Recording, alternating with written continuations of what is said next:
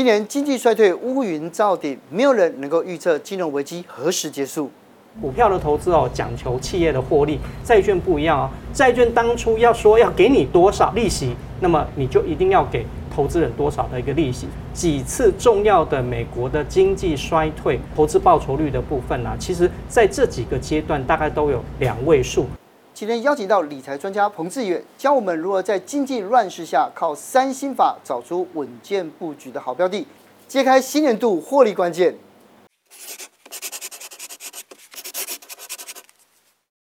每一次啊录影呢，我们都要想一想哦，就是哎，二零二二年大家自己的投资有没有赚钱？那二三年要做什么？那你呢？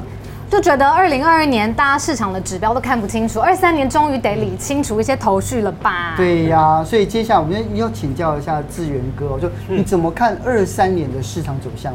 那我想最近有几个新闻，我觉得还蛮妙的，蛮有趣的，嗯、像这个苹果的库克哦，哦自己讲说要减薪四成啊，那这个我觉得是真的是很少见的一件事情哦。那到底今年的景气好或不好？我觉得从这个开可以可以看出端倪。因为苹果算是一家蛮赚钱的一家公司，对不对？对。那么，但是我们最近看到，不是只有苹果而已哦。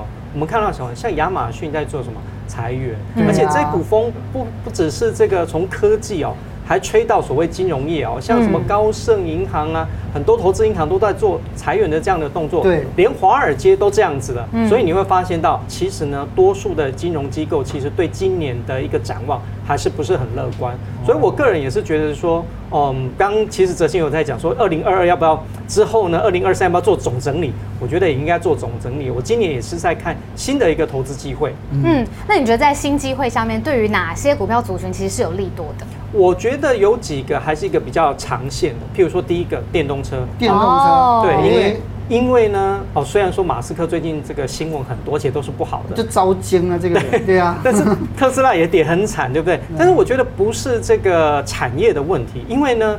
电动车其实你会发现到，这个还是成长的空间很大，而且所有的汽车品牌就开始做电动车，嗯、甚至于宣布在可能五年后、七年后就完全不只生产电动车。对，所以我觉得现在呢，特斯拉来讲的话，我觉得它只是一个乱流。那整体来讲，这个产业我觉得还是蓬勃发展的哈。嗯、另外一个就是生技医疗跟这个所谓医疗保健哈，哦、因为觉得。我觉得这一块会有机会的原因，是因为啊，之前呢，因为这个新冠疫情的关系，那当然它红过一阵子，后来又沉寂一阵子。但是为什么最近又在崛起呢？哦，不是因为疫情哦，嗯，是因为景气不好，什么都需求会下降。嗯、可是呢？人还是会生病，对健康的需求不会，没错。那而且还人还会想说长生不老，对。科技再怎么进步，人总是会老，延年益寿，长生不老。所以我觉得这个议题呢，在现阶段来讲，而且我其实发现到就是说，嗯，生气医疗跟医疗保健呢，过去来讲跟景气的波动度比较没有关系，啊，因为就是说，我就像我刚刚所讲的，不管景气好或不好。人都是会生病，对，所以这也是带动这个生技医疗，我觉得今年还蛮看好的原因。对，不过基本之前投资的大部分是股票的基金，对对。如果说把这个概念延伸到二零二三年啊，你会怎么样去调整接下来我们投资的主轴跟方向？对，那刚刚其实有讲到，就是说二零二三年，我觉得波动还会是会很大，所以我今年反而会把它着重在所谓的债券型基金会比较。债券型基金，对，我觉得反而是看到比较多的一个。亮点啊，为什么讲说比较多的亮点呢？主要是因为说我们刚刚讲的哈，去年困扰这个全球投资市场的两个问题开始有一些减缓的现象。好，第一个通膨，通膨，好，最新公布的十二月美国的通膨已经降到六点五个 percent，那已经是连六降哦。那这个连六降来讲的话，其实是一件好事情。那么核心的通膨也降到差不多五点七个 percent。那么我过去一直在讲，就是说。到底联总会什么时候升息才会停止？它要有一个黄金交叉。那么黄金交叉，也就是说，当利率越接近所谓的核心通膨，我们刚刚讲过核心通膨现在是在五点七左左右。那么现在是这个指标利率在四点二五到四点五个 percent。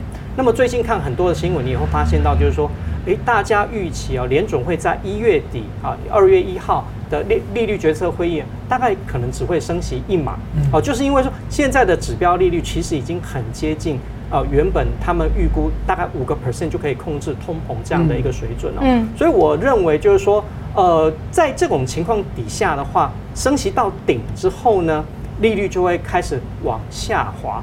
那这个时候对债券反而是有利多的。为什么啊？因为呢，债券的价格跟利率是成反比的哈。去年债券跌很多，为什么？因为利率一直在升，对，所以债券的价格就一直掉。那么现在来讲，就是升息快要到顶之后呢？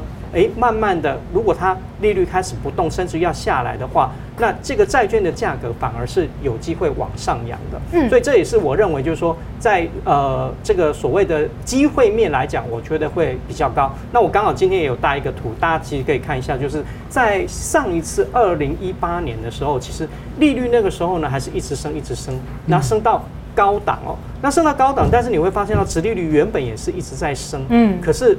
当利率还没有开始下降的时候，诶，殖利率已经开始下来了。为什么？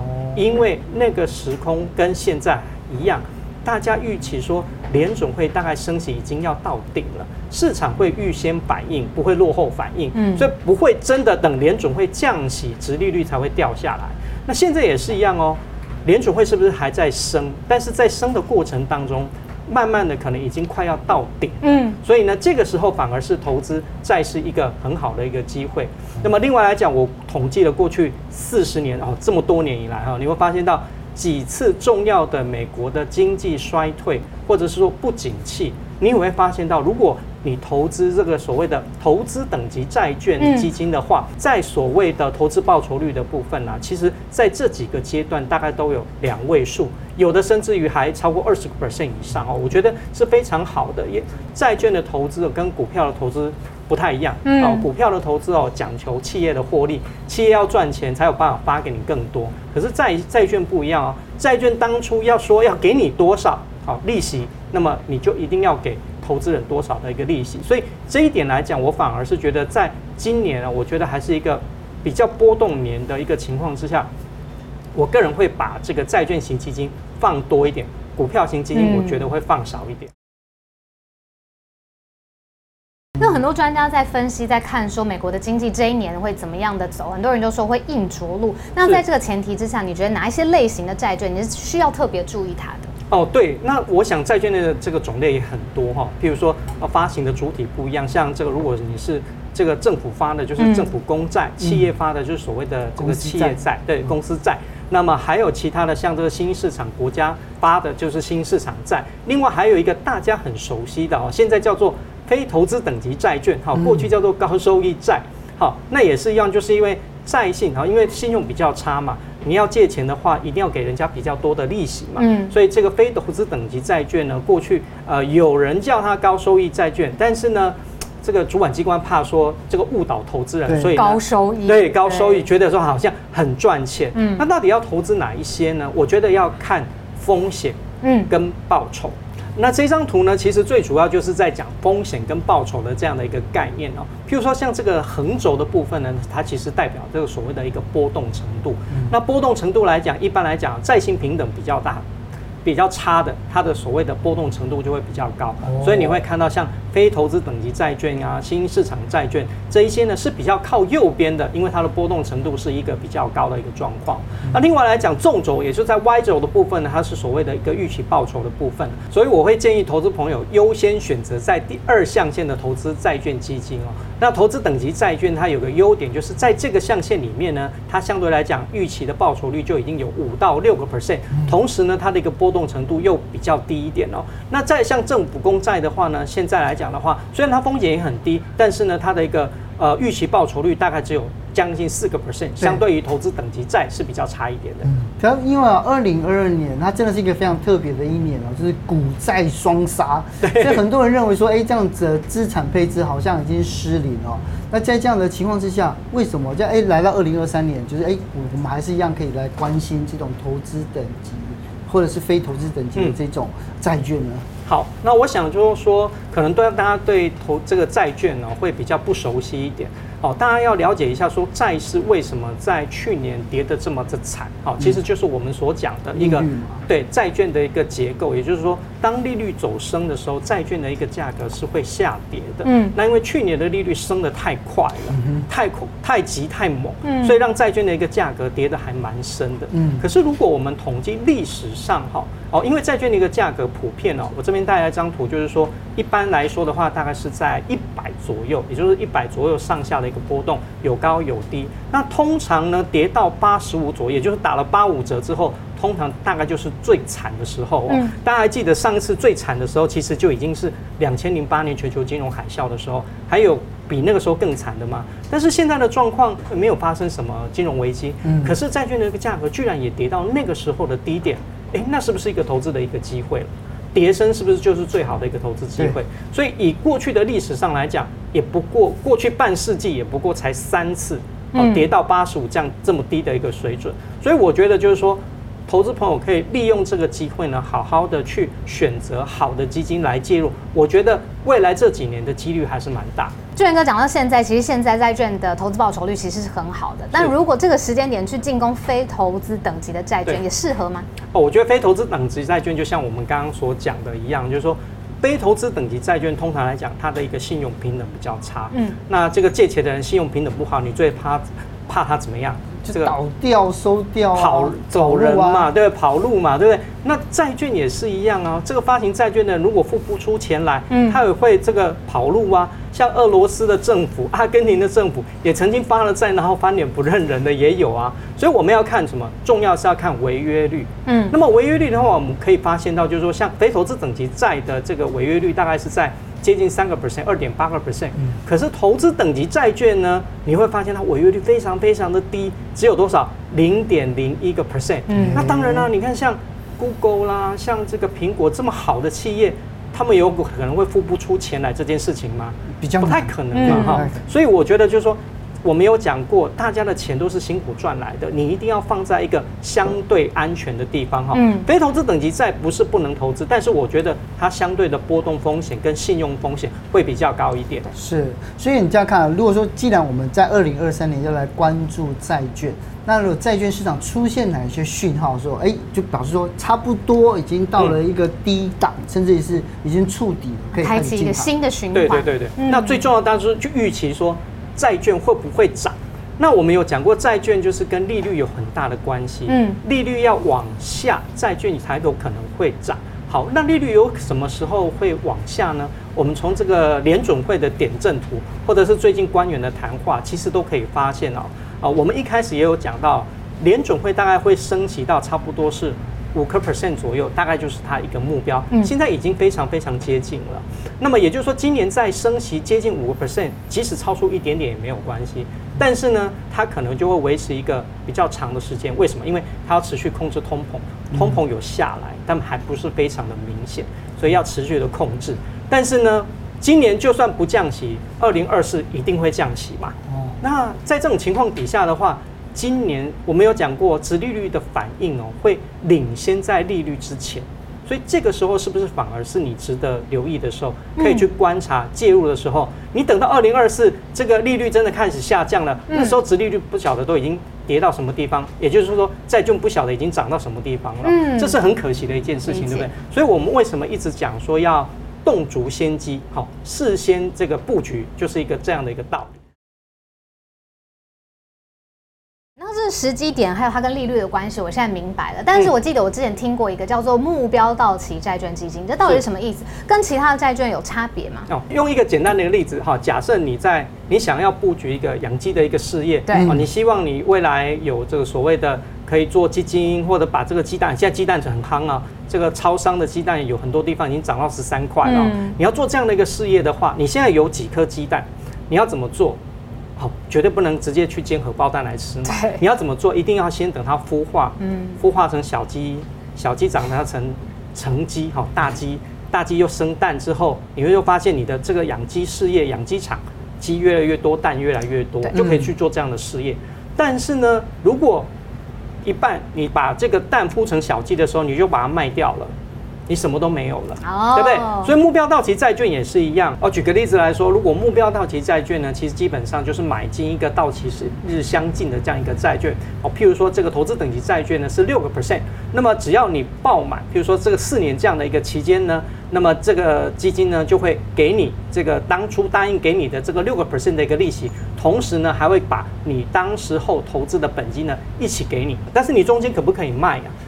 也是可以卖啊，但是因为你没有很完整的参与嘛，所以呢，你又没有办法得到他当初答应给你的这样的一个利息，没有办法，而且呢，你可能还要收手续费，因为你你答应要四年，你才投投资一年就跑人了，对不对？所以你投资这个目标到期债券基金就要留留意这样的一个呃特点。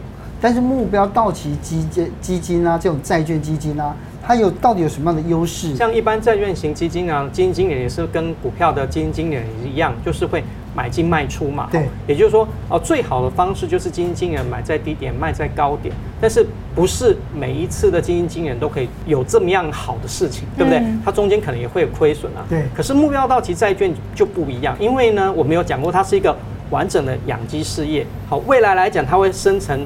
多少颗鸡蛋，有多少只鸡，它都会清清楚楚。所以一开始的时候呢，它就是一个比较稳健的一个方式。嗯、一旦投入之后，就报起报报报报报到那个时间点为止哦，它就会有呃这个基金公司所答应给你的这样的一个利息跟本金都还回来。所以我觉得这个特点呢，就是跟一般的债券型基金比较不一样的一个地方。嗯、那跟一般债券也不一样，因为如果你一般债券的话，你可能要去海外去买。而且呢，门槛很高哈，一般副委托的话，可能要一两万美金，甚至有的要十万美金以上哦。这个财力呢，可能要比较雄厚一点。而且你就算可只可以买一档的话，你没有办法买很多档，因为这个门槛真的还蛮高的。嗯，所以投资这种所谓的目标到期债券基金，我觉得你可以用小额的金额，但是来讲，你做一个中长期的投资，其实我觉得它你的一个获利性是蛮高的。好，那我都已经知道要小额的进场，然后去看它长远的获利性。对。但是我要怎么挑选呢？怎么样才可以选到高值利率的？这个有没有什么心法可以跟我们分享？有，我觉得今年呢，我这还是比较着重在风险的一个考量。嗯。所以第一个呢，我会选择所谓的成熟市场。成熟市场是什么？哦，像是欧美、欧洲、美国啊。欧美哦。对，这是所谓的这个成熟市场。它的相反就是所谓的新兴市场。新兴市场的话，我们有讲过。波动比较大嘛，对，那可能违约率会比较相对来讲比较高一点，所以我会选择所谓的一个成熟市场。第二个呢，就是在风险上面我会控管，会锁定在所谓的投资等级。嗯，那很多的这个信评机构有所谓的这个什么信评，那么。投资等级一般来说就是 BBB 级以上的这些投资等级这个债券，也就是说它信用比较好。简单来讲就是信用比较好的这种投资等级的一个债券哈。那么第三个来讲的话，我我建议要选择所谓的主顺位债券。什么叫主顺位债券呢？就是说哦，万一真的不幸发生什么事情要清算的时候呢，哦，你就要排顺位嘛。那一般的债券这个债。债权人呢，他可能就是说是一般的这样的一个顺序，可是呢，主顺位它会变成是优先，嗯，啊，会变成就是优先清偿啊。当然，我们不希望这件事情发生，但是至少在风险的控管上面，你会发现到就是说，哦，选择这样的一个债券型基金呢，你会得到的一个保障会比较大。对，比较保障。像国泰投信最近就有发行一个四年期到期的这个短期债券基金，它是就是我们刚刚所讲的，就是锁定在成熟市场。那这个所投资等级债券，那么另外来讲呢，就是在所谓主顺位债券这样的一个目标套期债券基金，它就是一个四年期的。那这个四年期呢，而且它的一个投资的这个门槛蛮低的，我觉得三三万块就可以。这个达到这样的一个投资门槛，我觉得也是投资人可以去留意一下。今天呢，听了志远跟我们讲了很多，无论是债券还是像债券型的基金哦。不过最后面我想请教志远呢，就是说，因为既然二零二三年，说哎，它有有点像是一个绝一个像网球的 match point 嘛。哦，对对。那在这个这个情情形之下，哎，我们到底股债中间要怎么样来配置呢？哦，对，就是就让我想到我自己也蛮喜欢看这个网球，就是。可能很多这个优秀的选手第一发都会发 S 球，嗯、可是你当你第一季哈，你手风不太顺的时候，一直都发界外球，你会怎么打？嗯、不要这么的冲，也就是说尽量把它放在界内就好。嗯、我觉得今年的投资策略也是一样，也就是说不要太冲，尽量以保守为主，不用太杀这样。对，不用太杀，不要第一球就 S 球这样，这个 机这个界外的这个几率太大。对你就是把这个自己的资产配置做好。那资产配置要怎么做？既然风险很大的话，我们有说过，这个波动大的股票型就把它降低。所以我觉得像是股三债七或股四债六这样的一个比例，我觉得是蛮适合投资人。其实就是一个控制风险的一个概念，是把波动程度控制好。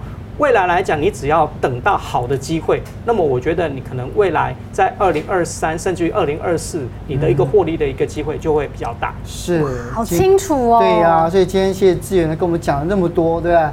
然后那我们在在今年虽然好看起来好像是其实偏保守，但是我好像找到一条那个明灯哦。谢谢对对对，谢谢志远哥，谢谢。